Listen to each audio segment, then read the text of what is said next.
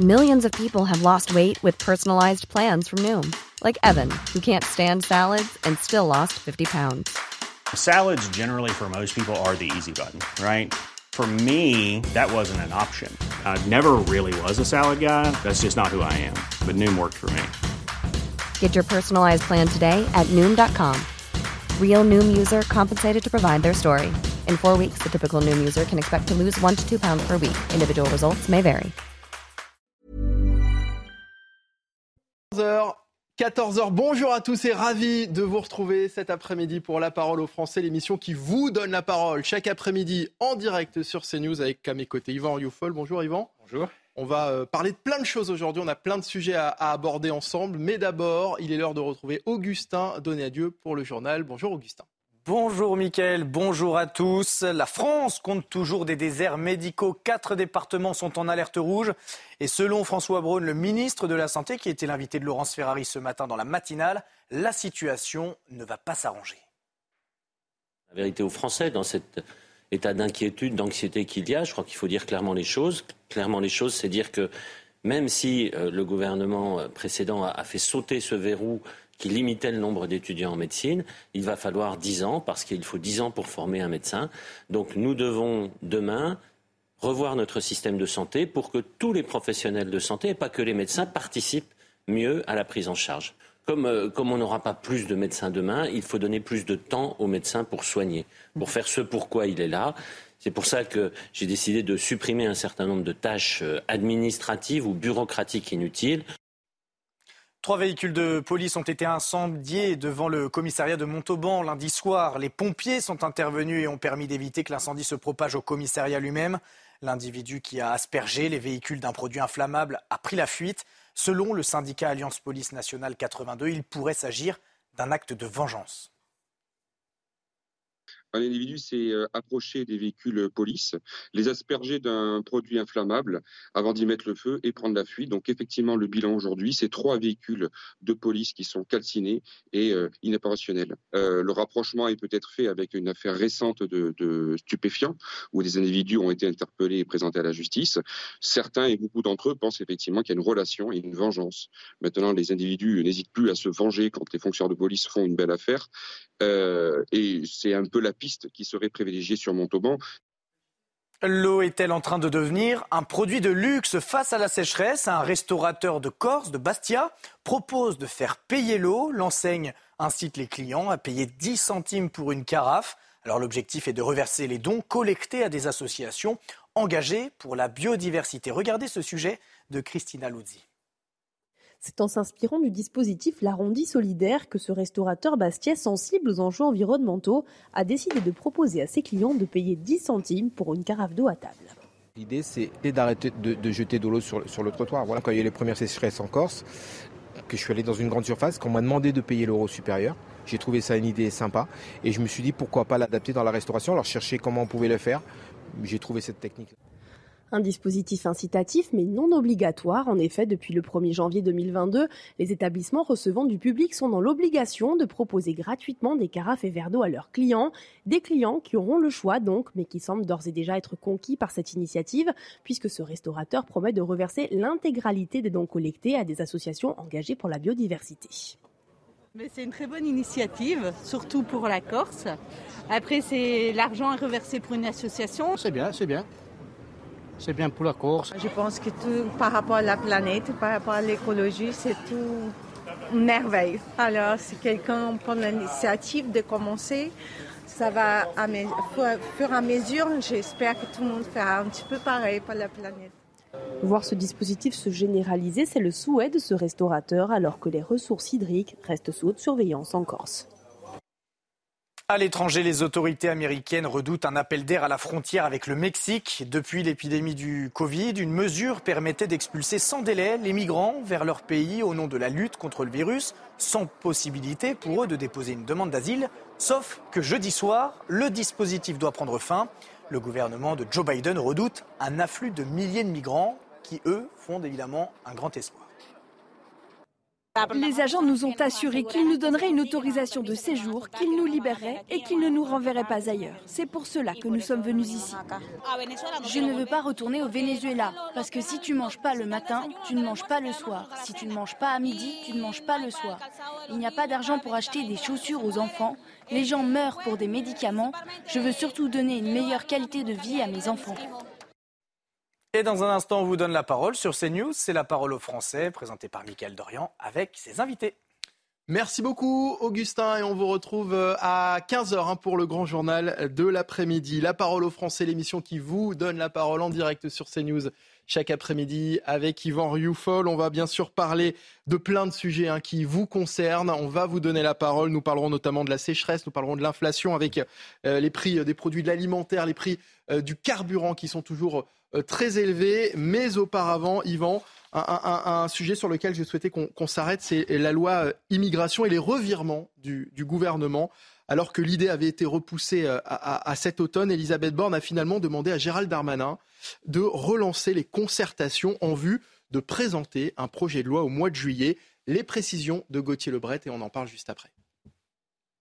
Oui, énième revirement du gouvernement sur le projet de loi immigration qui sera finalement présenté en Conseil des ministres, si tout va bien, en euh, juillet. Je vous rappelle qu'il y a à peine quelques semaines, Elisabeth Borne avait décalé à l'automne la présentation du projet de loi, mais hier elle a demandé à Gérald Darmanin d'accélérer finalement après avoir euh, freiné pour un débat au Parlement justement à l'automne. Présentation en juillet en Conseil des ministres, débat à l'automne. Alors pourquoi le gouvernement accélère? Car les républicains étaient en train de préparer deux propositions de loi qui vont détailler début juin. Donc ils ne voulaient pas se faire griller la priorité sur le thème de l'immigration par les LR. Les LR qui ont été très vexés d'être pointés du doigt par Elisabeth Borne, qui les jugeait responsables justement de cette reculade sur euh, l'immigration, car ils ne veulent pas trouver faire majorité avec euh, le gouvernement sur ce thème-là. Les LR qui veulent incarner une ligne plus dure, plus rigide que celle du gouvernement, qui essaye de composer avec son aile gauche, avec euh, Sacha Houlier, le président de la commission des lois, député Renaissance, qui tient l'aile gauche de la majorité et qui empêche donc la majorité, le gouvernement surtout, de droitiser son texte sur l'immigration pour essayer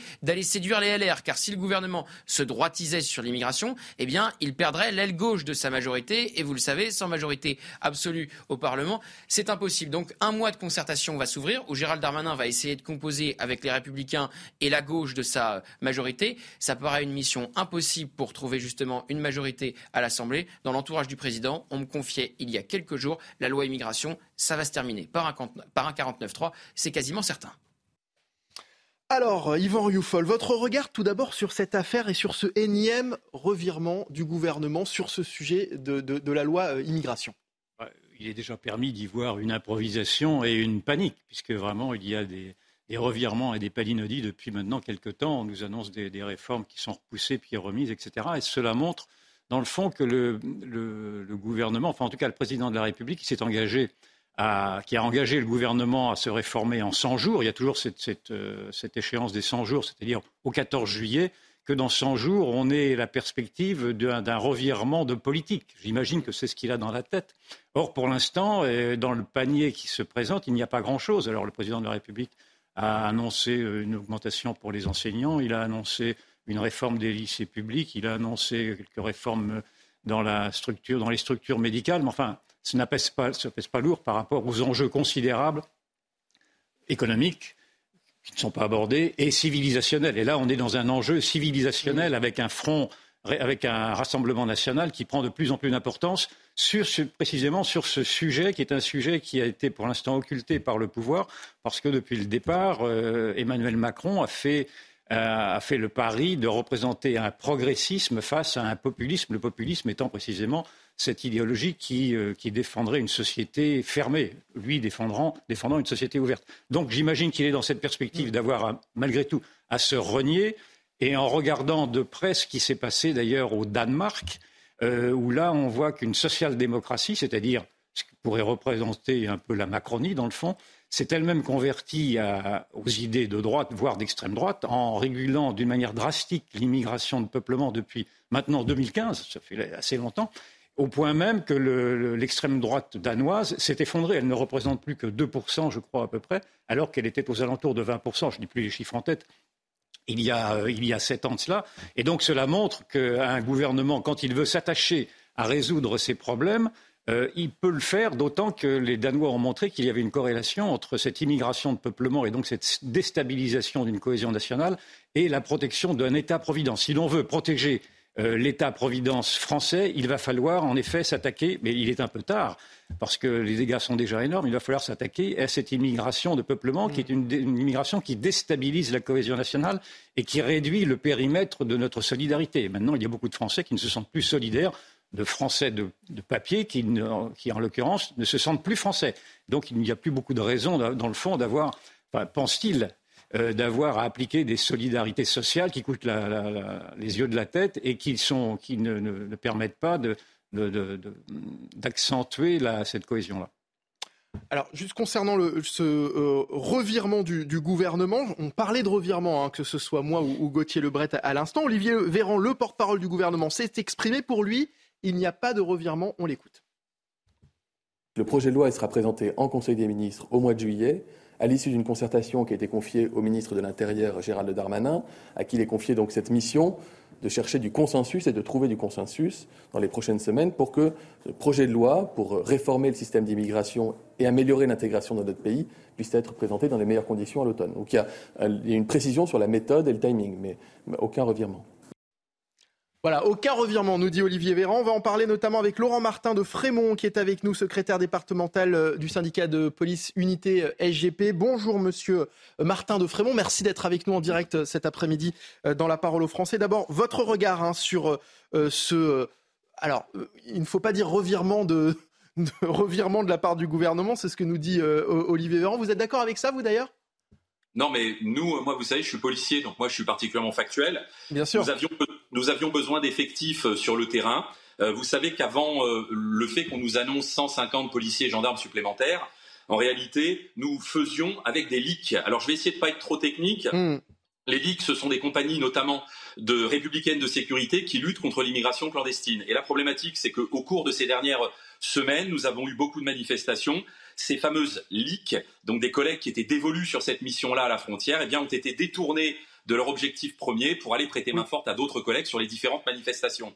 Donc nous, Aujourd'hui, factuellement, on nous a annoncé 150 collègues. Je viens d'avoir mes collègues. J'étais à Menton, moi, hier. Hein. donc j'étais directement sur le, poste de Saint-Ludovic et Saint-Louis. Et très objectivement, on sent un, changement. Ça va plutôt dans le bon sens. Euh, sur le terrain, sauf à dire que ces effectifs supplémentaires que nous avons aujourd'hui, eh bien forcément amènent beaucoup de travail, notamment au service d'enquête, et qu'aujourd'hui on se retrouve d'une certaine manière mis un peu en difficulté, je dois bien vous le dire, tout simplement parce qu'on a un afflux si vous voulez, d'interpellation et que c'est du travail pour mes collègues enquêteurs dont le, chiffre, lui, n'a pas évolué. Mes collègues sont au même nombre. Hein. ce sont les collègues localement qui travaillent directement sur euh, le fruit de ces interpellations. Voilà ce que je peux vous dire aujourd'hui factuellement euh, sur la, manière dont fonctionne euh, Menton et le poste de police. Oui, alors précisons effectivement que vous êtes dans les Alpes-Maritimes, que vous êtes donc à la frontière italienne, vous êtes en, première ligne et particulièrement concerné par le sujet. toujours pour rester dans le factuel, hein, vous m'avez parlé de vos effectifs. Qu'est-ce que vous attendez, vous, de ce, de ce projet, de, de cette loi immigration? Et on attend tout simplement, euh, quelque part, euh, le, fait que le travail soit, j'ai envie de vous dire, simplifié pour les policiers, parce que pendant des années, on a eu euh, l'impression de faire d'un côté, puis on, a eu ce sentiment que finalement les choses, quelque part, étaient soit ralenties, soit freinées, ou qu'on faisait, pardonnez-moi l'expression triviale, voire familière, pipi dans un violon. Quoi. Je suis désolé, c'est-à-dire qu'on a l'impression de vider la mer avec une petite cuillère et euh, euh, on, aimerait, nous, tout simplement, que cette loi, d'une certaine manière, redonne du sens au métier de policier, notamment au métier de pafiste à la frontière mentonnaise. C'est-à-dire que oui, nous sommes là pour interpeller euh, des, clandestins. J'ajoute que les collègues qui sont venus nous renforcer ces derniers jours nous permettent également, malgré tout, d'interpeller également des passeurs et vous savez qu'en la matière, c'est capital. Il est très important de démanteler ces réseaux de passeurs. D'abord, ça, c'est la première chose. Et puis la deuxième chose, c'est que nous avons également, de par cet afflux de policiers à la frontière mentonnaise, la possibilité également d'interpeller des individus dangereux. Nous interpellons des individus qui font l'objet de mandats européens. Et ça aussi, c'est pas rien. Alors, clairement, c'est pas pour autant que euh, cette frontière ne sera plus passoire, pardonnez-moi, demain. Mais en tous les cas, il y a des choses qui vont dans le bon sens. Euh, plus de policiers, je suis syndicaliste, je ne vais pas vous dire que ça va dans le mauvais sens. Mais effectivement, ce qu'on souhaite, nous, eh c'est que cette loi redonne du sens au métier de policier qui, euh, à bien des égards, euh, en a perdu. Alors, on va écouter euh, à nouveau Olivier Véran qui détaillait tout à l'heure les principes de ce futur projet de loi et on va voir effectivement si ça va dans, le sens de, de, ce que vous venez de nous dire. On écoute Olivier Véran. Il y a deux grands principes. D'abord, faire en sorte que les personnes qui n'ont pas vocation à rester en France puissent recevoir leur réponse le plus tôt possible et éviter que ça s'éternise pendant des mois, voire des années. Donc sur les demandes d'asile, par exemple, qu'une réponse ferme et définitive puisse être apportée dans les six mois, là où ça peut parfois traîner en longueur avec des dizaines de recours et ça peut prendre jusqu'à deux ans. C'est de permettre aux chefs d'entreprise, aux artisans de notre pays, qui cherchent aujourd'hui de la main-d'œuvre et qui ont du mal à en trouver, et qui parfois d'ailleurs vont recruter de la main-d'œuvre de manière plus ou moins légale, de simplifier les démarches administratives dès lors que les métiers sont en tension. Et ensuite, eh il y a une ouverture d'esprit à ce que les groupes politiques, les forces politiques, y compris d'opposition, voudrait proposer de manière à ce qu'on renforce notre système d'intégration et qu'on améliore les règles d'immigration dans notre pays. Et puis regardez également ce sondage euh, CNews. Notre dernier sondage, faut-il mettre fin à la politique de regroupement familial? 59% des personnes interrogées euh, sont pour mettre fin donc à cette politique de regroupement familial. Euh, avec nous toujours pour euh, en parler. Euh, monsieur Laurent Martin de, Frémont, hein, du syndicat de police Unité SGP des, Alpes-Maritimes. Alors un mot d'abord sur ces annonces hein, d'Olivier Véran. Écoutez, vous savez, à un moment donné, je crois qu'il faut sortir des, des, postures partisanes et politiques.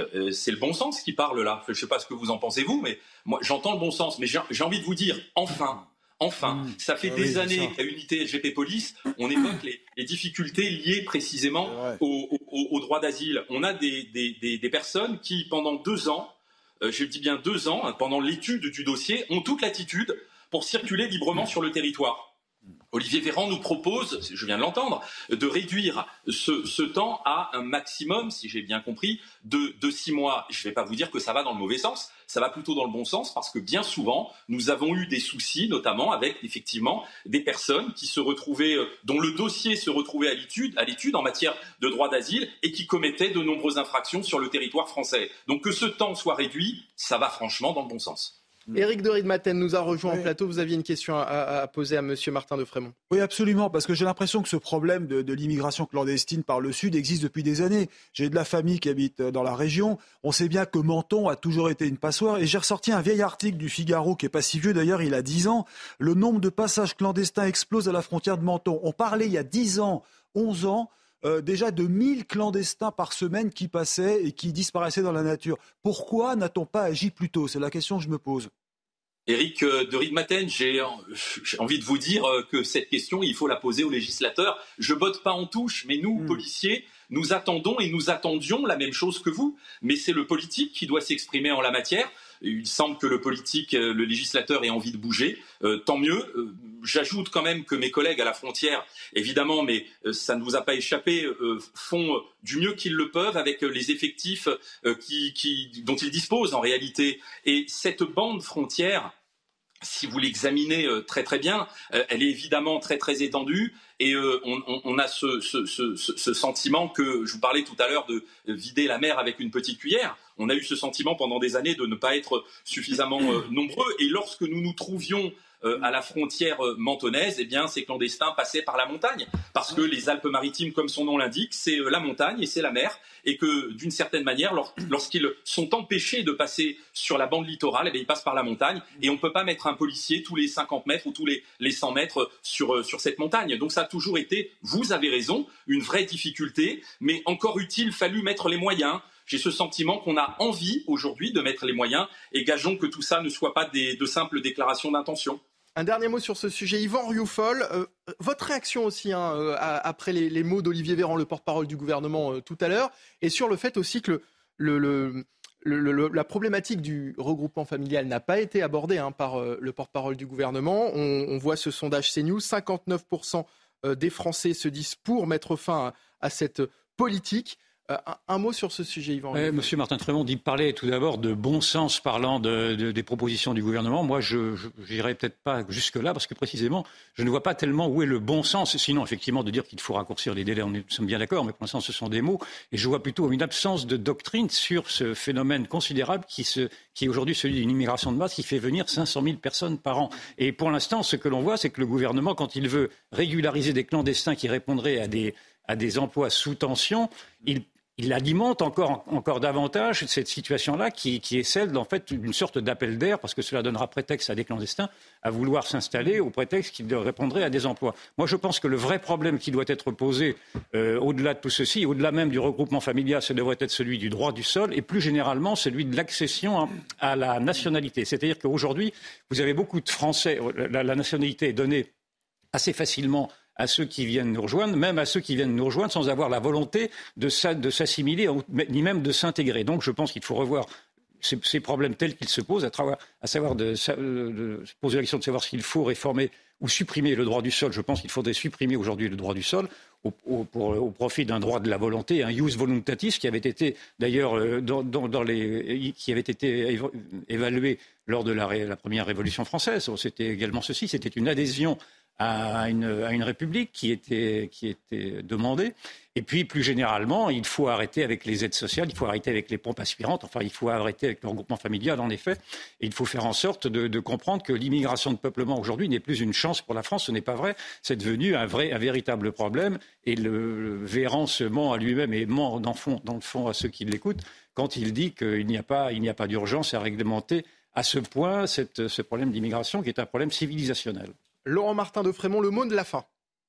Non, simplement, euh, euh, pardonnez-moi, euh, j'entends ce que, ce que vous dites, mais ça ressemble un petit peu plus, pardonnez-moi, à des considérations politiques. C'est un projet, vous avez raison, moi, je suis syndicaliste policier et ce à quoi je faisais allusion en matière de bon sens, c'est de réduire euh, l'examen des dossiers en matière de, droit d'asile. Voilà, c'est ce que la petite précision que je voulais simplement apporter. Merci beaucoup, Laurent Martin de Frémont, d'avoir été avec nous. Je rappelle que vous êtes secrétaire départemental d'unité SGP des Alpes-Maritimes. Dans l'actualité également, l'inflation et le prix des produits euh, alimentaires qui continuent de plomber le pouvoir euh, d'achat des, des Français. De son côté, le gouvernement met toujours la pression sur les industriels, de la transparence à la dénonciation. Olivia Grégoire, la ministre du Commerce, était sur RTL ce matin. Elle promet de dénoncer publiquement les marques qui refusent de renégocier leurs prix. On va en parler avec Grégory Carré, qui est directeur de l'Observatoire Consommation du FC euh, Que Choisir. Bonjour Monsieur Carré, merci d'être avec nous euh, en direct cet après-midi. On écoute euh, Olivia Grégoire et je vous donne la parole juste après certains distributeurs ont déjà enclenché les renégociations. Si jamais ça n'est pas le cas dans les semaines qui viennent et qu'on remarque que des grands industriels qui gèrent des marques que vous avez citées ne font pas d'efforts, qu'est-ce qu'on fera? Bah, On fera ce qu'on appelle euh, euh, en, bon français du name and shame, donc je vais le dire autrement, on citera les industriels Dénoncer et les marques. publiquement ceux qui jouent pas le jeu. c'est pas euh, ma, ma, ma, façon, mais il est clair qu'aujourd'hui, quand on voit la société médiatique dans laquelle on est, on dira aux Français sur telle et telle marque, désolé, mais ils veulent pas négocier les prix à la baisse. Je suis pas sûr que ça fasse de la pub aux marques. Après, il y a toujours des dispositions euh, qui, qui restent à la main du ministre de l'économie et des finances, et il y a toujours, ça ne change jamais, un projet de loi de finances au mois de septembre. Hmm. Alors, Grégory Carré, votre réaction après, ces mots d'Olivia Grégoire, la ministre du Commerce? Euh, ben, ah, c'est une nouvelle euh, tentative de la, ministre louable dans, la volonté en tout cas, dans les, faits, euh, ça reste à prouver parce que le mois dernier, c'était le trimestre anti-inflation. Bon, ça n'a pas marché parce que suite à la mise en place des paniers anti-inflation, on a eu, nous, d'après nos, nos relevés de prix en magasin, une augmentation de prix record. Euh, donc effectivement, là, on est quand même euh, à la croisée des chemins. Euh, ça fait plusieurs mois que les matières premières baissent en termes de prix. Grégory Carré, je me permets. Je me permets de vous couper. Vous dites que le trimestre anti-inflation n'a pas marché, donc selon vous. Hein. C'est ce que c'est ce que vous dites parce que justement, Olivia Grégoire, toujours sur RTL ce matin, vantait justement les, les mérites de, cette mesure, de ce trimestre anti-inflation. on l'écoute justement. On a à peu près 2000 produits identifiés dans le trimestre anti-inflation. Un, les prix n'augmentent plus sur ces produits. Deux, ils ont commencé à baisser. Et je vous annonce ce matin des chiffres importants qui sont sourcés euh, par la DGCCRF, la direction de la concurrence et de la répression des fraudes. En moyenne, depuis sept semaines, les prix des produits du trimestre anti-inflation ont baissé de 13% dans le panier s'il est composé à 100% de produits issus du trimestre anti-inflation. 1. Est-ce qu'on peut envisager peut-être de le prolonger en couvrant la période de l'été en fonction de la bonne volonté euh, des distributeurs qui l'ont déjà démontré. Je rappelle quoi jusqu'au 15 septembre par exemple? Par exemple, ça fera partie des, des discussions que nous aurons demain. Grégory Carré, vous n'êtes pas du tout d'accord avec ça, d'après ce que j'ai compris. Euh, oui, alors on n'est pas tout à fait. Alors c'est sur les termes, c'est assez, assez subtil, mais la, la, la, ministre parle des produits qu'il y a dans le panier anti-inflation. La principale critique qu'on a émise autour de ce panier anti-inflation, c'est que ça concernait très très peu de produits et des produits que les gens n'ont pas n'achètent pas en masse euh, dans, un, dans une grande surface. Vous avez des milliers et des milliers de références. Si vous allez regarder, si vous allez faire un tour dans les rayons, vous allez voir que les paniers estampillés euh, anti-inflation, les produits pardon estampillés panier anti-inflation, bah, ils sont assez rares, assez difficiles à trouver. Alors il est possible que sur ces produits-là, il n'y ait pas de hausse de prix. Euh, en tout cas depuis euh, de, depuis trois mois, mais c'est des produits qui ont beaucoup augmenté l'année dernière. Si en revanche on, on, se, on, se, réfère à un indice à peu près euh, fiable et unanime d'évolution sur un panier de prix représentatif des achats des consommateurs, on constate que le mois de mars a été exceptionnellement marqué par une hausse de prix. Les prix ont pris 4% sur un seul mois. C'est inédit. Hein, D'habitude, 4% de hausse, c'est ce qui s'observait sur 24 mois. Euh, alors certes, euh, l'inflation augmente un petit peu moins vite ces derniers temps, mais on a toujours une inflation, c'est-à-dire que les prix augmentent. Les prix que vous avez début mai sont légèrement supérieurs à ceux d'avril, très nettement supérieurs à ceux d'avril 2022. Euh, et donc maintenant, la question, c'est ça fait plusieurs mois que l'ensemble des produits, des, matières premières, des, des, des, cours des matières premières sont inscrits à la baisse. Quand est-ce que les consommateurs vont pouvoir escompter, observer des baisses de prix en rayon? Pour l'instant, ce n'est pas le cas. Et d'ailleurs, euh, je vous dis, c'est depuis cet été que les, prix des matières diminuent, et depuis cet été, on a eu encore des hausses records. Donc là, il va falloir que maintenant s'observent véritablement des baisses de prix en rayon, pas sur les 50 ou 30 produits des paniers anti-inflation, euh, mais sur l'ensemble des produits que les gens ont l'habitude de mettre dans leur caddie et qu'ils ont l'habitude d'acheter. On a l'impression que depuis quelques semaines, les industriels sont devenus euh, la bête noire du, gouvernement, que les distributeurs ont fait le, job finalement. Est-ce que vous êtes d'accord avec ça? Euh, non, enfin difficile de, faire. Ça, ça, fait des années hein, qu'on travaille sur. Il y a un observatoire des prix et des marges qui existe. On essaie de savoir, on essaie de comprendre depuis des années où part la valeur entre les prix euh, auxquels les agriculteurs, par exemple, vendent leurs produits et les prix en rayon. Et on n'arrive jamais à, savoir le fin mot. Euh, les industriels nous disent que c'est la faute des distributeurs. Les distributeurs renvoient la patate chaude euh, aux industriels. On n'arrive pas à savoir. Je pense que les deux ont l'habitude de travailler ensemble. En tout cas, ce qu'on constate pour les consommateurs, c'est qu'il y a un décalage croissant entre les prix des, matières premières, entre les prix agricoles et les prix en, en rayon. Il y a une décorrélation euh, entre les deux. Quand il y a une petite, quand il y a une augmentation des matières premières qu'il y a eu, c'est sur, euh, ça, s'observe beaucoup plus, de façon beaucoup plus marquée en rayon. Il y a une, voilà, on est, on est doublement victime en tant que, en tant que consommateur. Allez, vous allez rester avec nous, Grégory Carré. On va parler de, prix, mais de prix de carburant dans un instant, dans la suite de La Parole aux Français, avec toujours Yvan Rioufol, Eric de Ridmaten qui reste en plateau euh, à mes côtés. On marque une courte pause. On revient juste après. À tout de suite sur CNews. 14h30 sur CNews, la parole aux Français continue dans un instant, juste après le rappel des principaux titres de l'actualité. On retrouve Adrien Spiteri. Emmanuel Macron réagit à l'attaque d'une synagogue à Djerba. Toujours sans relâche, nous lutterons contre la haine antisémite, a déclaré le chef de l'État. Elle a coûté la vie à quatre personnes, dont un Français. L'attaque a été menée par un gendarme. Une enquête a été ouverte par les autorités tunisiennes. L'accès direct aux infirmiers et kinés va-t-il être adopté? La proposition de loi est votée à l'Assemblée nationale en fin d'après-midi. Le but, désengorger les cabinets des généralistes. Le projet est loin de faire l'unanimité auprès des médecins. Le texte a obtenu le feu vert du Sénat mardi. Et puis le centre Pompidou va bientôt fermer ses portes en cause des travaux. Ils dureront de fin 2025 à 2030. L'annonce a été faite par la ministre de la Culture Rima Abdul Malak aujourd'hui. Le musée a accueilli 300 millions de visiteurs depuis son ouverture en 1977. Mmh. Merci Adrien Spiteri. À tout à l'heure. La parole aux Français, l'émission qui vous donne la parole en direct sur CNews avec Yvan Rioufol, Eric de Riedmaten et toujours Grégory Carré qui est euh, toujours en ligne avec nous, directeur de l'Observatoire Consommation du FC euh, Que Choisir. Alors une question que je vais vous poser d'ailleurs à tous les trois. Est-ce que vous avez fait le plein euh, récemment? Non, moi je suis à vélo. Ah, à vélo. Là, tout de suite, vous avez réglé le problème, Yvan. Eric Moi, pour mon scooter, mais je vois bien le prix des carburants. À côté d'ici, près de Paris, c'est plus de 2 euros encore alors qu'en moyenne, c'est 1,90 en France. Vous voyez, donc déjà, Paris est plus cher. Et je n'ose même pas vous parler des prix en Espagne. Grégory Carré, vous avez évidemment observé ces, prix qui ne baissent pas à la pompe? Oui, effectivement. Alors euh, moi aussi, je circule à vélo, mais j'ai des relevés de prix quotidiens de toutes les stations-service en France. Alors pourquoi euh, le, prix des, des, carburants est toujours aussi élevé en France alors qu'il baisse chez nos voisins? Regardez ces chiffres. Voici euh, la moyenne hein, des prix du samplon 95 en France et chez nos voisins européens. Ils vont s'afficher euh, euh, à l'écran. Euh, je vous les donne hein, déjà oralement avant que vous les voyez. 1,91€ le litre chez nous en France, 1,86€ en Italie, 1,64€ en Espagne, 1,31€ en Bulgarie, 1,91€ hein, chez nous, hein, pour hmm. vous, redire. on, va, on va accueillir également Francis Pousse, qui était avec nous en ligne, qui est président de la branche station-service et énergie nouvelle du syndicat Mobiliance. Bonjour Monsieur Pousse, merci d'être avec nous également euh, cet après-midi. Euh, pourquoi l'essence, et, c'est valable pour le diesel aussi, pourquoi les prix des, carburants restent aussi élevés en France?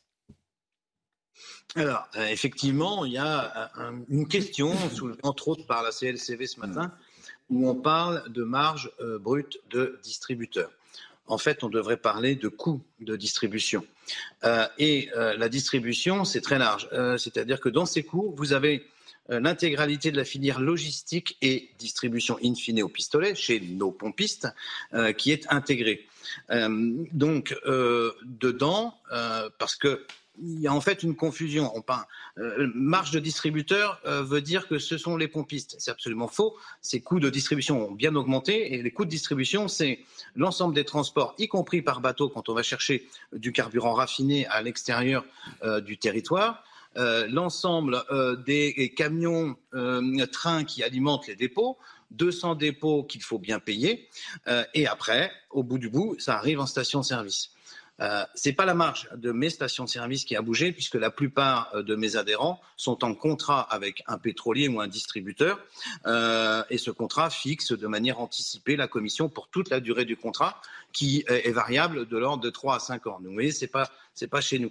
Alors, en revanche, euh, effectivement, il y a des coûts euh, supplémentaires euh, qui ne sont pas, qui, justifient en partie ces augmentations, comme les fameux C2E, certificats d'économie d'énergie, qui permettent de financer le fonds de la transition énergétique des, maisons, l'isolation des maisons, et puis une part un peu plus marginale sur le bio.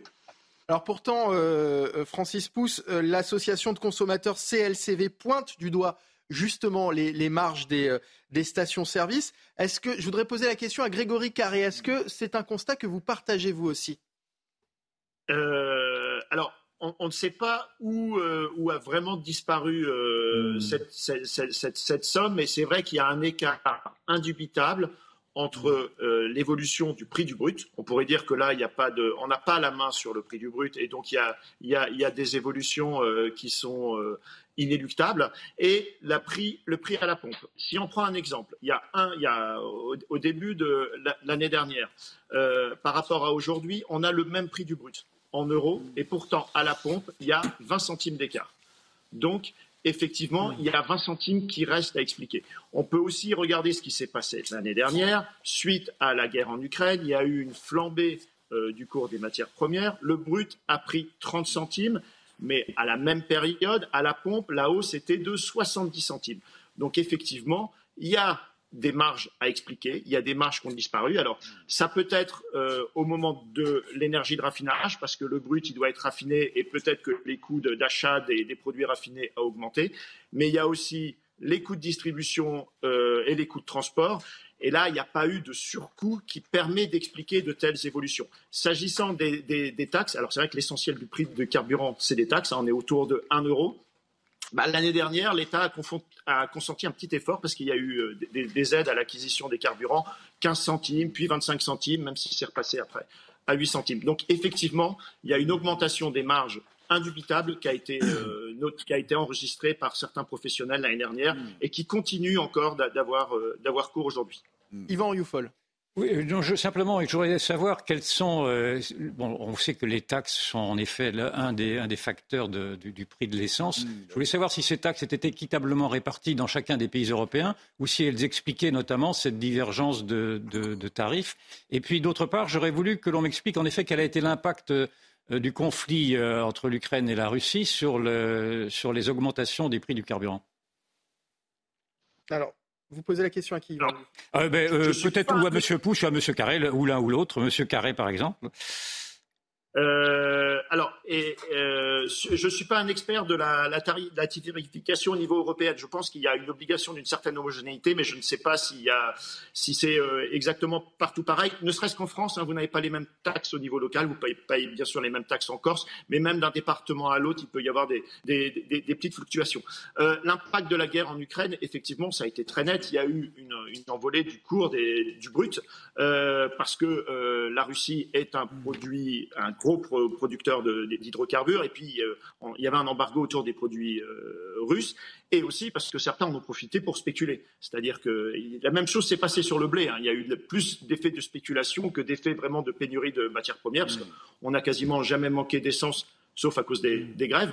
Euh, et donc là, il y a eu un vrai effet d'augmentation du prix du brut, mais en revanche, le prix à la pompe, lui, a plus que répercuté ces hausses, parce que je vous dis, pour une augmentation de 30 centimes par litre du brut, on était à 70 centimes à la pompe.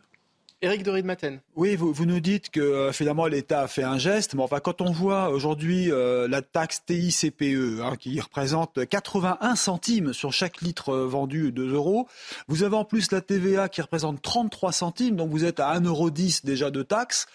Quand après on dit que les transports ça représente pratiquement rien, c'est 15 centimes, le raffinage 5 centimes, on se demande comment on peut baisser de 25 centimes le prix des carburants pour revenir au niveau européen. Elle est où la marge? L'État, si je comprends bien, qui pourrait faire quelque chose. Non, ce que je voulais dire, pardon, c'est pas que l'État euh, n'a pas un gros niveau de taxes, c'est que l'État n'a pas augmenté le niveau de taxes l'année dernière. Donc ce c'est pas au niveau des taxes qu'il fallait aller chercher la différence entre le brut et le prix à la pompe. Voilà. Après, c'est l'essentiel effectivement du prix du carburant. Ce sont, euh, c'est constitué euh, de taxes. alors l'ancienne TICPE qui a changé de nom, qui a plus de nom, je ne sais plus, euh, elle change souvent de nom. Il y a maintenant des C2E, des certificats d'économie d'énergie, et il y a bien sûr la TVA qui s'applique sur les taxes. Donc ça, c'est assez exquis, c'est vrai, une taxe sur des taxes. Francis Pousse, pour qu'on comprenne un petit peu hein, vraiment comment ça fonctionne, à l'heure actuelle, combien un, pompiste paye-t-il en, moyenne hein, le, le litre de samplon 95 alors, c'est pas combien paye-t-il en moyenne, c'est quelle est sa rémunération, hmm. puisque euh, la majorité des pompistes que je représente font sous contrat de, commission avec un distributeur ou le pétrolier. Et je vous le disais tout à l'heure, je crois, euh, cette commission, elle est fixe. La marge nette en station-service, qui a été euh, approuvée, j'allais dire, par le ministère des Finances il y a quelques années, est de 1 à 2 centimes. Donc, euh, et, on est toujours comme ça aujourd'hui, puisque, encore une fois, la fixation par ce contrat fait que, euh, que le mmh. gasoil soit à 1 euro ou à 2 euros, pareil pour l'essence, la commission que vous verse euh, votre pétrolier est toujours identique. Donc il n'y a, a, pas de, a pas de dérive chez nous, d'autant plus qu'on est dans un, monde ultra concurrentiel. la France est le pays d'Europe où euh, la prégnance des supermarchés est, si importante, 60% grosso modo de, part de marché en faveur des supermarchés. Donc, euh, euh, vous vous devez d'avoir un prix qui suit la concurrence, sinon vous en vendez plus du tout. Déjà que quand on a atteint des sommets en dépassant les 2 euros, les volumes s'effritent dans, nos, dans nos stations. Encore une fois, il n'y a pas d'intérêt à avoir un prix qui, excusez-moi l'expression, déconne. Éric de Maten. Oui, non, je voudrais savoir, euh, les 25 centimes d'écart avec les autres pays européens, ils s'expliquent comment alors? Parce que j'arrive toujours pas à comprendre. Alors, euh, pour revenir à ce que disait votre interlocuteur tout à l'heure, la euh, TICPE, qui est toujours la taxe en vigueur en France, taxe intérieure sur la consommation de produits énergétiques, est parmi les huit plus gros, les plus fortes d'Europe. Hmm. On a de grosses disparités entre les pays européens et par exemple la Hongrie, que vous citiez tout à l'heure, est euh, plutôt faible en taxation de mmh. produits, ce qui peut se comprendre eu égard au pouvoir d'achat de leurs consommateurs. Donc il y a une vraie variation qui effectivement n'a pas augmenté, puisque euh, depuis 2018, euh, l'État n'a plus osé toucher à la taxation des produits. Ceci dit, c'est quand même 60, 60, centimes sur le gasoil, hors taxe, 67 sur le samplon. Et, et, vous rajoutez au bout de la construction du prix l'ensemble de la TVA, effectivement, mmh. ça peut arriver parfois à des coûts de 80 ou 80, 90 centimes, voire 1 euro, donc presque la moitié du carburant. Ensuite, ben, vous avez toute la filière euh, qui prend part à la construction de ce prix, euh, le pétrole, euh, qui joue. Mais rappelons qu'en en fait, au-delà du pétrole et de l'euro, c'est précisément le Platz à Rotterdam, qui est une cotation européenne du produit fini, lui, le pétrole étant le brut, et qui évolue en fonction de la demande de produits finis et aussi en, fonction de la situation. L'an dernier, au début de la guerre en Europe, c'est ce Platz qui a beaucoup augmenté sur le euh, gasoil. Effectivement, vous avez raison, euh, euh, grâce ou plutôt à cause d'investisseurs qui, avant d'avoir mal, ont, pris de l'argent sur, sur, ce, sur, ce, sur ce carburant raffiné. Donc, Alors justement, justement, Monsieur Pousse, Olivia Grégoire pointait du doigt justement les pétroliers ce matin sur RTL. On va l'écouter. Mm. Et puis Yvan Rioufol vous posera une question juste après. En réalité, vous avez des pétroliers qui distribuent l'essence et vous avez des distributeurs. Quand certains distributeurs, que je ne citerai pas, font du prix coûtant, comme le nom l'indique, il n'y a pas de marge. Donc, faut pas mettre tout le monde tout le temps dans le même panier. Tout ça est un peu plus complexe. Et donc, effectivement, Agnès Pannier-Runacher, à juste titre, a appelé les acteurs, et va continuer à le faire, à répercuter les baisses à la pompe, notamment, principalement, du côté des pétroliers. Alors, euh, Yvan Rioufol. Pour que je comprenne bien, vous nous avez expliqué que la Hongrie, par exemple, avait des taxations beaucoup plus faibles. Est-ce que dans ce domaine, comme dans beaucoup d'autres concernant la fiscalité, la France est le pays qui taxe le plus, en tout cas sur le carburant? On est de tête parmi les, euh, les, huit plus forts hein, qui taxons effectivement le carburant. Il y a euh, une moyenne, euh, il y a un minimum européen euh, qui, donc impose un minimum de taxes. Euh, il était en discussion de relever euh, ce minimum de taxes européennes, puisque transition écologique oblige, ou transition énergétique, le, but dans l'avenir est de plus taxer les produits fossiles. Aujourd'hui, à ma connaissance, ça n'a pas encore bougé parce que c'est vraiment très sensible. Si on oblige des pays où c'est faible à augmenter, vous comprenez la position de la population. mais ce qui est sûr, c'est que la France, on est dans le top. Alors que euh, historiquement, j'ai bien dit historiquement, hein, sur une longue période, on a l'un des euh, carburants hors toute taxe le moins cher d'Europe. Allez, le mot de la fin pour euh, Grégory Carré. oui, alors certes, il y, a un niveau de taxe qui est, qui est, un niveau extrêmement élevé, mais ça ne suffit pas à expliquer ce qui s'est passé quand même en 2022 et ce qui continue encore de s'observer, c'est-à-dire le décalage entre le prix du brut et le prix à la pompe. Il y avait un modèle qui avait, qui avait cours jusqu'au début des années de l'année 2022 où il y avait une péréquation euh, assez nette entre les deux. Là, c'est plus du tout le cas et on a retrouvé, je vous dis, le début des, du prix du brut, de, le début de l'année 2022, on a retrouvé les mêmes niveaux de prix et pourtant il y a plus de 20 centimes d'écart à la pompe par rapport au début de la situation. Hmm. Euh, et c'est pas lié malheureusement à la taxation qui effectivement était, est à un niveau élevé mais qui elle n'a pas augmenter euh, pour expliquer ces, 20 centimes. Voilà, il reste à expliquer ces 20 centimes. Où sont-ils passés? Merci beaucoup. Euh, merci à, vous, Grégory Carré, directeur de l'Observatoire Consommation du FC Que Choisir. Et merci à Francis Pousse, président de la branche station-service euh, du syndicat Mobiliance. La sécheresse, à présent, on change de sujet. La, sécheresse qui continue de, sévir hein, dans les Pyrénées-Orientales. La préfecture a annoncé le passage de la plus grande partie du département en situation de crise, le plus haut niveau d'alerte. Et on en parle avec David Grou, qui est adjoint au maire euh, d'Assignan, et avec Pascal Moussu, propriétaire euh, du camping La, la David, David Grou, hein, c'est ça? c'est ça, oui. Merci d'être avec nous euh, en direct cet après-midi. Bonjour. Expliquez-nous d'abord ce que ça va changer en termes de restrictions, hein, ce passage en situation de crise pour, pour vous, pour, pour vos administrés. Alors pour le particulier, c'est principalement les interdictions de remplir les piscines, spas, jacuzzi, et ainsi que l'autorisation d'arroser les, jardins, jardins potagers. Pour les jardins potagers, encore, il peut y avoir euh, certaines dérogations qui peuvent être euh, autorisées par le préfet euh, sous la forme d'un arrêté municipal, en fait. comment se caractérise actuellement cette, sécheresse observée hein, dans, votre département pour le moment?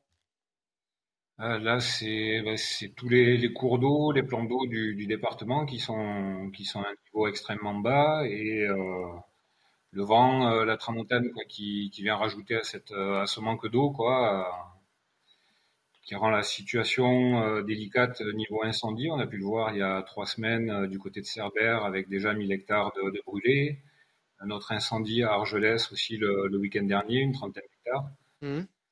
Donc en plus du, manque d'eau, du manque euh, d'eau potable éventuel, du manque d'eau pour, pour l'arrosage, pour les agriculteurs, il y a cette problématique aussi incendie quoi, qui, préoccupe vraiment les, autorités quoi, pour, l'été à venir. La préfecture alerte sur le niveau des, cours d'eau, hein, vous nous le disiez. Pour qu'on comprenne bien, monsieur le maire, nous sommes euh, le euh, monsieur l'adjoint au maire, pardon, nous sommes le 10 mai. Ça veut dire que, ce niveau, il est particulièrement bas pour cette période de l'année? Ah oui, extrêmement. Enfin, c'est du, c'est du jamais vu depuis, depuis que les relevés météo ont lieu en 1959, je crois. C'est, euh, c'est la première fois que, la sécheresse euh, dure autant, euh, que ce soit en durée ou en intensité.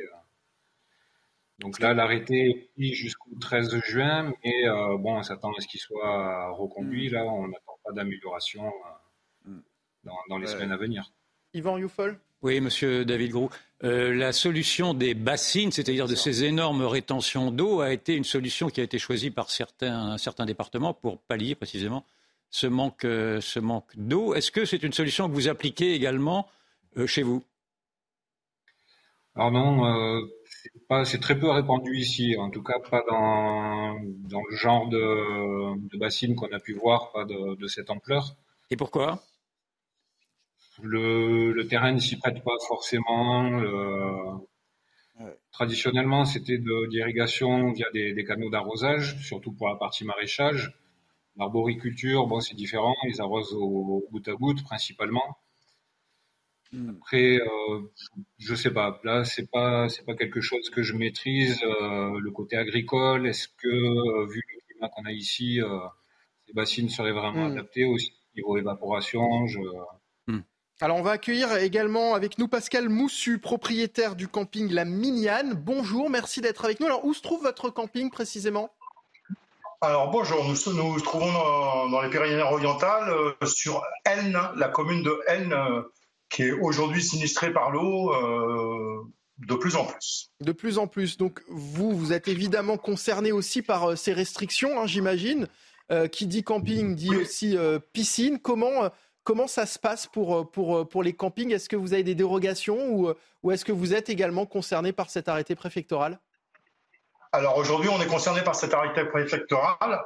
Par contre, euh, nous avions un projet de piscine pour cette année que nous avons mis en suspens suite euh, justement aux, différentes euh, bah, restrictions de, ce qu'on nous, allons nous demander cette année. Donc aujourd'hui, nos piscines sont en stand-by et on est obligé d'attendre.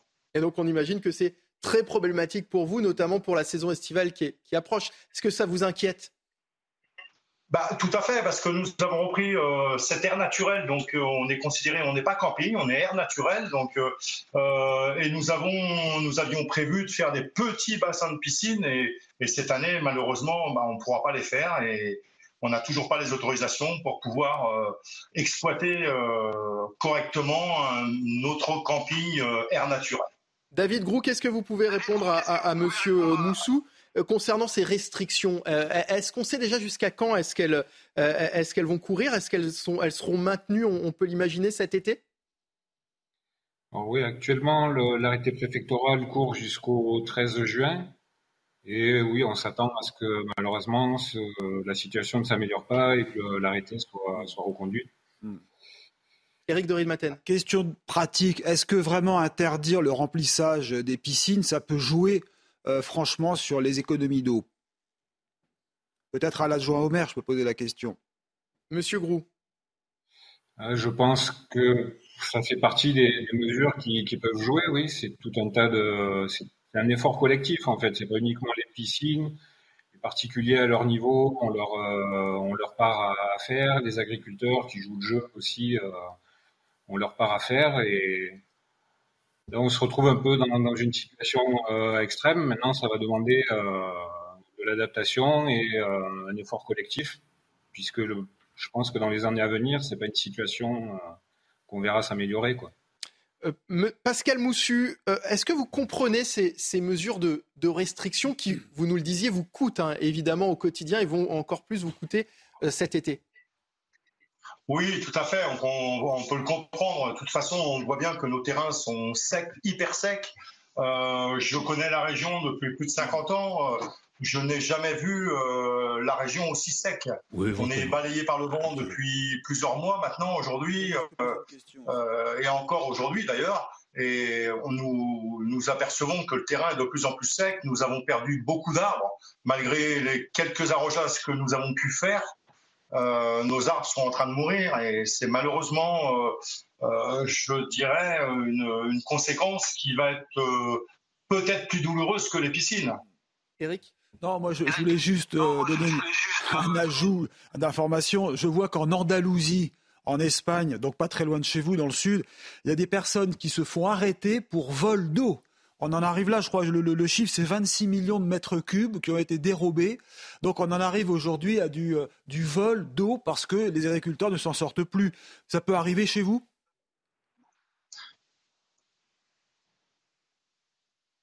Euh, je ne pense pas, mais bon, euh, vu que nous sommes sur euh, la plupart, la, plupart de, on est en pleine campagne, donc nous nous sommes sur des puits. je ne sais pas comment se gèrent les, les problèmes de, puisage et de, de gestion d'eau, mais je vois que nos agriculteurs aux alentours arrosent même le jour où il pleut. Hmm. Donc il y a peut-être des problèmes à résoudre avant peut-être de, passer à des, à, des, à des restrictions un petit peu plus difficiles.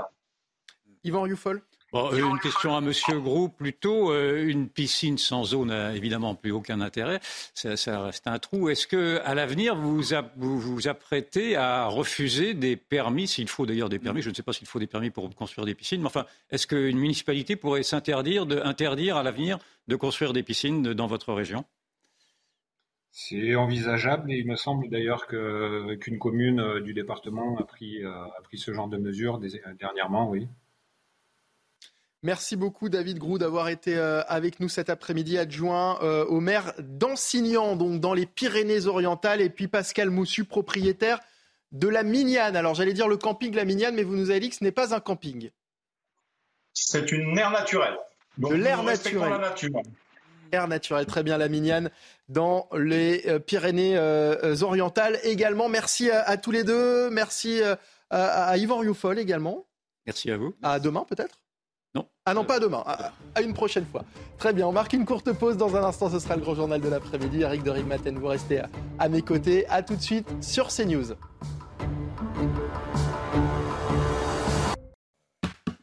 « 14h59 euh, sur CNews, nous sommes de retour en direct. C'est le grand journal de l'après-midi avec Augustin Donadieu. Et à la une de l'actualité, Augustin. Les autorités tunisiennes ouvrent une enquête après l'attaque d'une synagogue à Djerba dans laquelle quatre personnes sont décédées, dont un Français. Le projet de loi immigration sera finalement présenté en juillet et non cet automne. Au sein du gouvernement, on refuse de parler de revirement. L'un des auteurs du rodéo sauvage dans une galerie commerciale près de Nantes a été jugé et condamné. Noémie Schulz est avec nous. Elle nous donnera toutes les dernières informations. Et puis les cours internationaux des carburants ont retrouvé leur niveau d'avant-guerre en Ukraine, mais malgré tout, le prix ne baisse pas pour autant à la pompe en France. Nous verrons pourquoi et à qui cela profite avec Eric de Riedmaten. Une enquête a été ouverte au lendemain de l'attaque menée par un policier dans une synagogue de Djerba. Les autorités tunisiennes cherchent à élucider les circonstances de, cette attaque.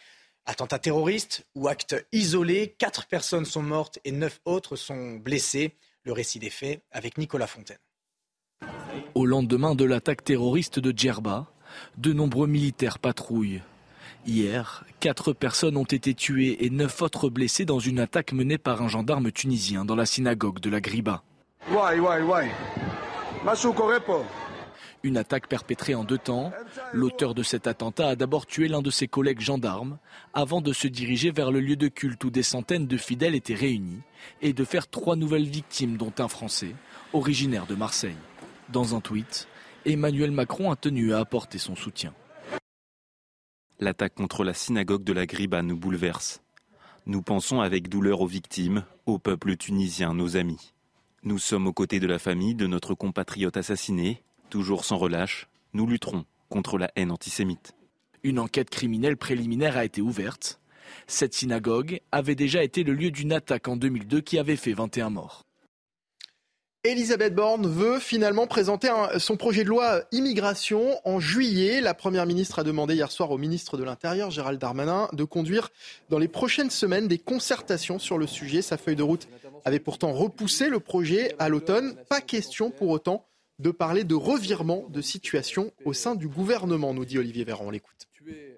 Le projet de loi sera présenté en Conseil des ministres au mois de juillet à l'issue d'une concertation qui a été confiée au ministre de l'Intérieur, Gérald Darmanin, à qui il est confié donc cette mission de chercher du consensus et de trouver du consensus dans les prochaines semaines pour que le projet de loi pour réformer le système d'immigration et améliorer l'intégration dans notre pays puisse être présenté dans les meilleures conditions à l'automne. Donc il y, a, il y a une précision sur la méthode et le timing, mais aucun revirement.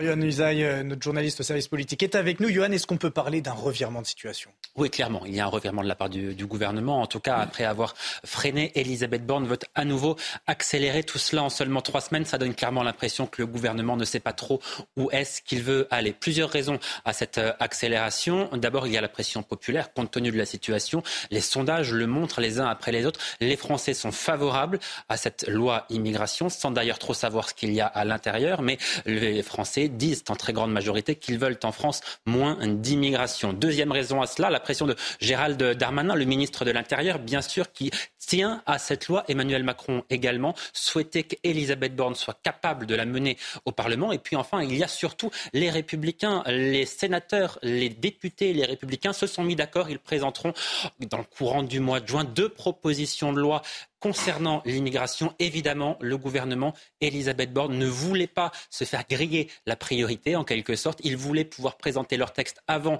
celui des Républicains, ou en tout cas au même moment. Voilà toutes les raisons qui font qu'on va aboutir à un texte gouvernemental. Avec quelle majorité pour le voter? C'est toute la question. Probablement un nouveau 49-3, étant donné la sensibilité d'un tel texte, difficile de mettre d'accord l'aile gauche de la majorité et les républicains. Merci beaucoup, Johan Usaï. Et parce que sur CNews, vous le savez, on vous donne régulièrement la parole, pas seulement dans la parole aux Français, tout au long de la journée. Regardez les résultats de notre dernier sondage CNews. Faut-il mettre fin en France à la politique de regroupement familial? Oui à 59%. 40% des Français répondent non. Tout autre chose, la France compte toujours des déserts médicaux. Quatre départements sont d'ailleurs en alerte rouge. Et selon François Braun, le ministre de la Santé, qui était l'invité de Laurence Ferrari dans la matinale ce matin, eh bien la situation ne va pas s'arranger. Il faut dire la vérité aux Français dans cet état d'inquiétude, d'anxiété qu'il y a. Je crois qu'il faut dire clairement les choses. Clairement les choses, c'est dire que même si euh, le gouvernement précédent a fait sauter ce verrou qui limitait le nombre d'étudiants en médecine. Il va falloir dix ans, parce qu'il faut dix ans pour former un médecin. Donc nous devons demain revoir notre système de santé pour que tous les professionnels de santé, et pas que les médecins, participent mieux à la prise en charge. Comme, euh, comme on n'aura pas plus de médecins demain, il faut donner plus de temps aux médecins pour soigner, pour faire ce pourquoi il est là. C'est pour ça que j'ai décidé de supprimer un certain nombre de tâches euh, administratives ou bureaucratiques inutiles. Dans l'actualité également, une conférence consacrée à un livre sur les frères musulmans qui devait avoir lieu à la Sorbonne a été suspendue. Son auteur, la chercheuse Florence Bergeau-Blaclay, euh, devait présenter vendredi son livre euh, sur les, euh, les réseaux de, de l'organisation. Elle a été menacée sur les réseaux sociaux. Maureen Vidal. Elle était prévue le 12 mai prochain à la Sorbonne. L'auteur du livre Le frérisme et ses réseaux, Florence Bergeau-Bacler, a vu sa conférence au sein de la prestigieuse université suspendue sans être contactée. Je n'ai pas été prévenue de cette suspension avant que l'organisateur lui-même, puisque c'était dans le cadre d'un DU de laïcité, euh, m'en informe donc lundi soir, donc quelques jours avant que la conférence se tienne. Et surtout, je ne connais pas les motifs de cette annulation, si ce n'est, d'après ce qu'on m'a dit, des questions de sécurité. En effet, depuis la sortie de son livre sur les frères musulmans, l'anthropologue a été accusé d'islamophobie sur les réseaux sociaux et menacé de mort et placé sous protection policière. Une décision qui a tout de même suscité de vives réactions. Beaucoup de dirigeants d'universités sont responsables, par couardise, de la dérive militante et de l'influence islamiste au sein de la faculté. L'annulation par la Sorbonne de la conférence de Florence Bergeau-Bacler est une belle victoire islamiste, fruit de la pression mise contre elle par les idiots utiles, les collabos et les séides frérots salafistes depuis trois mois. Elle est belle, l'université du pays des Lumières. Selon Florence Bergeau-Bacler, la décision de la doyenne n'est pas justifiée, des dispositions étant déjà prises pour préserver sa sécurité. La conférence devait se dérouler après les cours à 18h pour ne pas être perturbée par des étudiants elle était destinée à un public plus âgé, plus large et averti, selon l'anthropologue. Vous vous souvenez sûrement de, ces images, un rodéo en plein centre commercial à côté de Nantes, c'est à Orvaux, c'était le 21 avril dernier. Les enquêteurs ont fini par identifier l'un des participants. Noémie Schulz est avec nous. Bonjour Noémie. Bonjour. Ce jeune a été identifié, il a été jugé hier et condamné. Oui, pour conduite sans respect des règles en troublant l'ordre public, il a été condamné à une peine de 10 mois de prison ferme et 2 mois de révocation d'un précédent sursis. Donc au total, ça fait une peine de 12 mois. Une peine que le tribunal a décidé euh, d'aménager avec une détention à domicile sous surveillance électronique. Concrètement, ça veut dire que pendant les 12 prochains mois, ce jeune euh, va porter un bracelet euh, électronique. Les juges ont été sensibles aux arguments de, son avocat qui a mis en avant la situation professionnelle et personnelle de son client, mécanicien poids lourd intérimaire qui vient de s'installer avec euh, sa compagne et qui soigne une addiction euh, au cannabis. À l'audience, euh, ce jeune homme de 20 ans, déjà condamné en juillet 2021 pour conduite sans permis et sans assurance, a regretté une grosse bêtise liée à l'effet de groupe. Il a refusé de donner le nom de ses camarades de rodéo, mais il a assuré qu'il avait fait attention à ne pas rouler trop vite.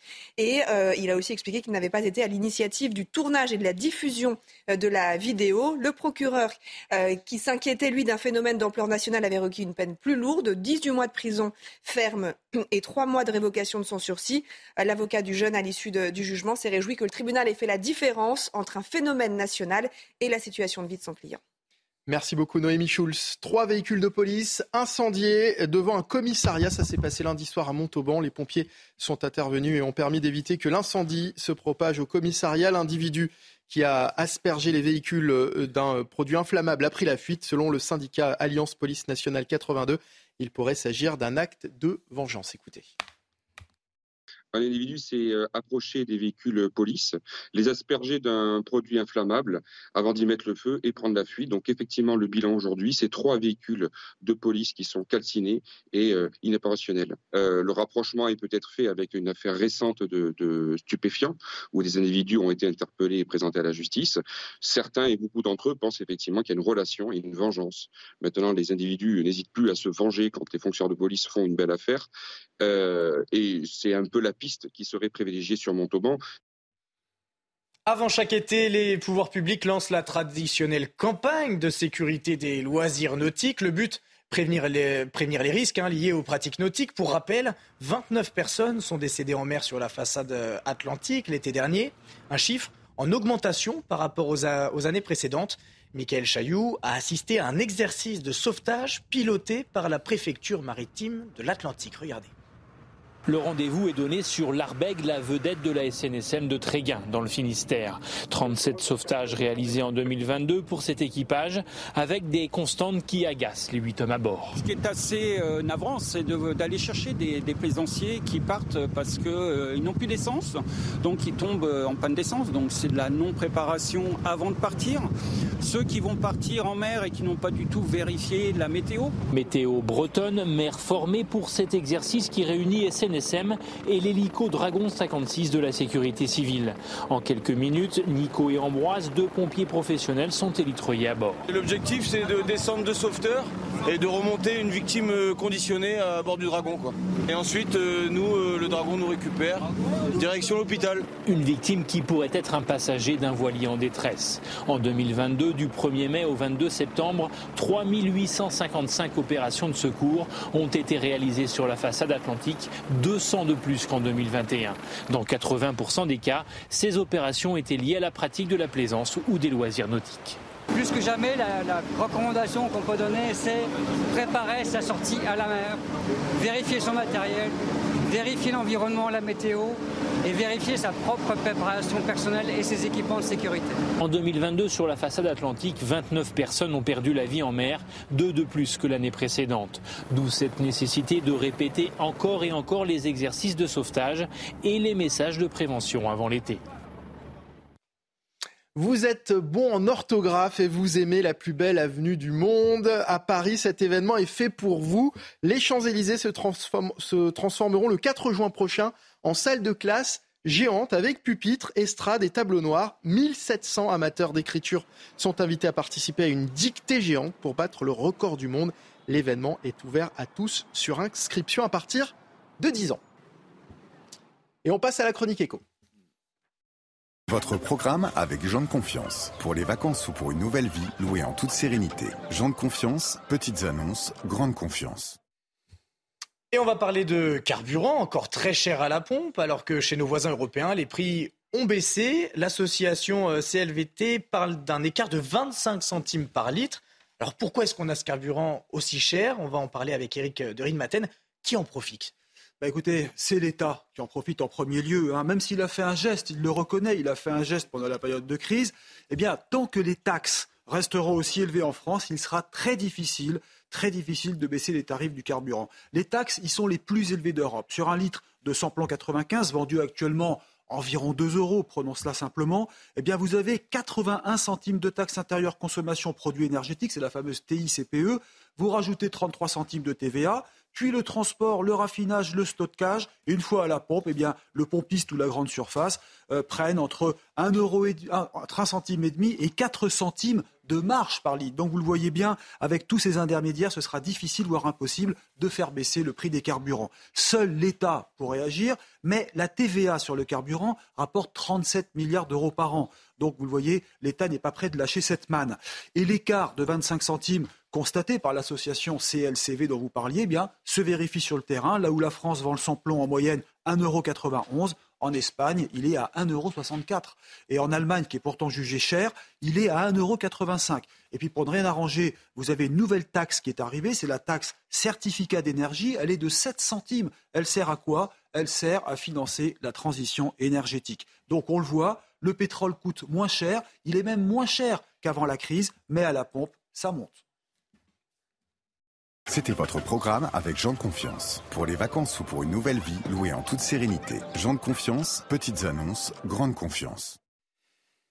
Et tout de suite, c'est la chronique sport d'Olivier, euh, consacrée pardon, à Olivier Giroud, qui sera euh, l'un des joueurs à suivre ce soir lors de la demi-finale allée de la Ligue des Champions. Un match contre le frère ennemi, l'Inter Milan, que vous pourrez évidemment suivre sur Canal à 21h. Votre programme avec Groupe Verlaine. Installation photovoltaïque pour réduire vos factures d'électricité. Groupe Verlaine, connectons nos énergies. Les derbies, il connaît.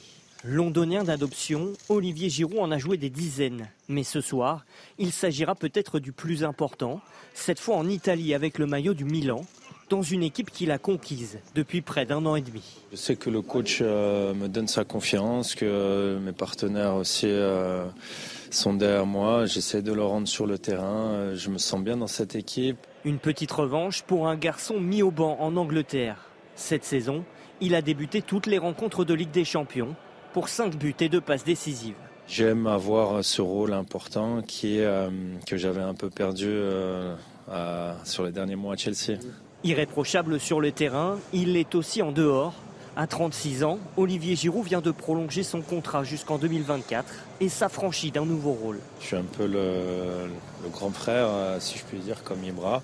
J'essaie d'apporter de ce que, je, ce que je sais faire sur le terrain et en dehors. Et, si je peux conseiller les, plus jeunes, bah, je le fais bien volontiers, s'ils ont besoin de, de quoi que ce soit. Ce soir, ils auront surtout besoin d'un Giroud en grande forme pour entrevoir une place en finale de la Ligue des Champions. C'était votre programme avec Groupe Verlaine. Isolation par l'extérieur avec aide de l'État. Groupe Verlaine, connectons nos énergies. Et c'est donc la fin de ce grand journal de l'après-midi. Merci Augustin. Merci Mickaël. Vous restez bien sûr sur CNews. Dans un instant, ce sera l'heure des livres présenté par Anne Fulda, suivi de 90 minutes info pour les débats et de l'après-midi. Nelly Denac et ses invités. Nelly qui reviendra euh, sur euh, l'auteur du rodéo sauvage près de Nantes, jugé et condamné à un an de prison sous bracelet électronique, décryptage et débat. Dans un instant sur CNews, bon après-midi.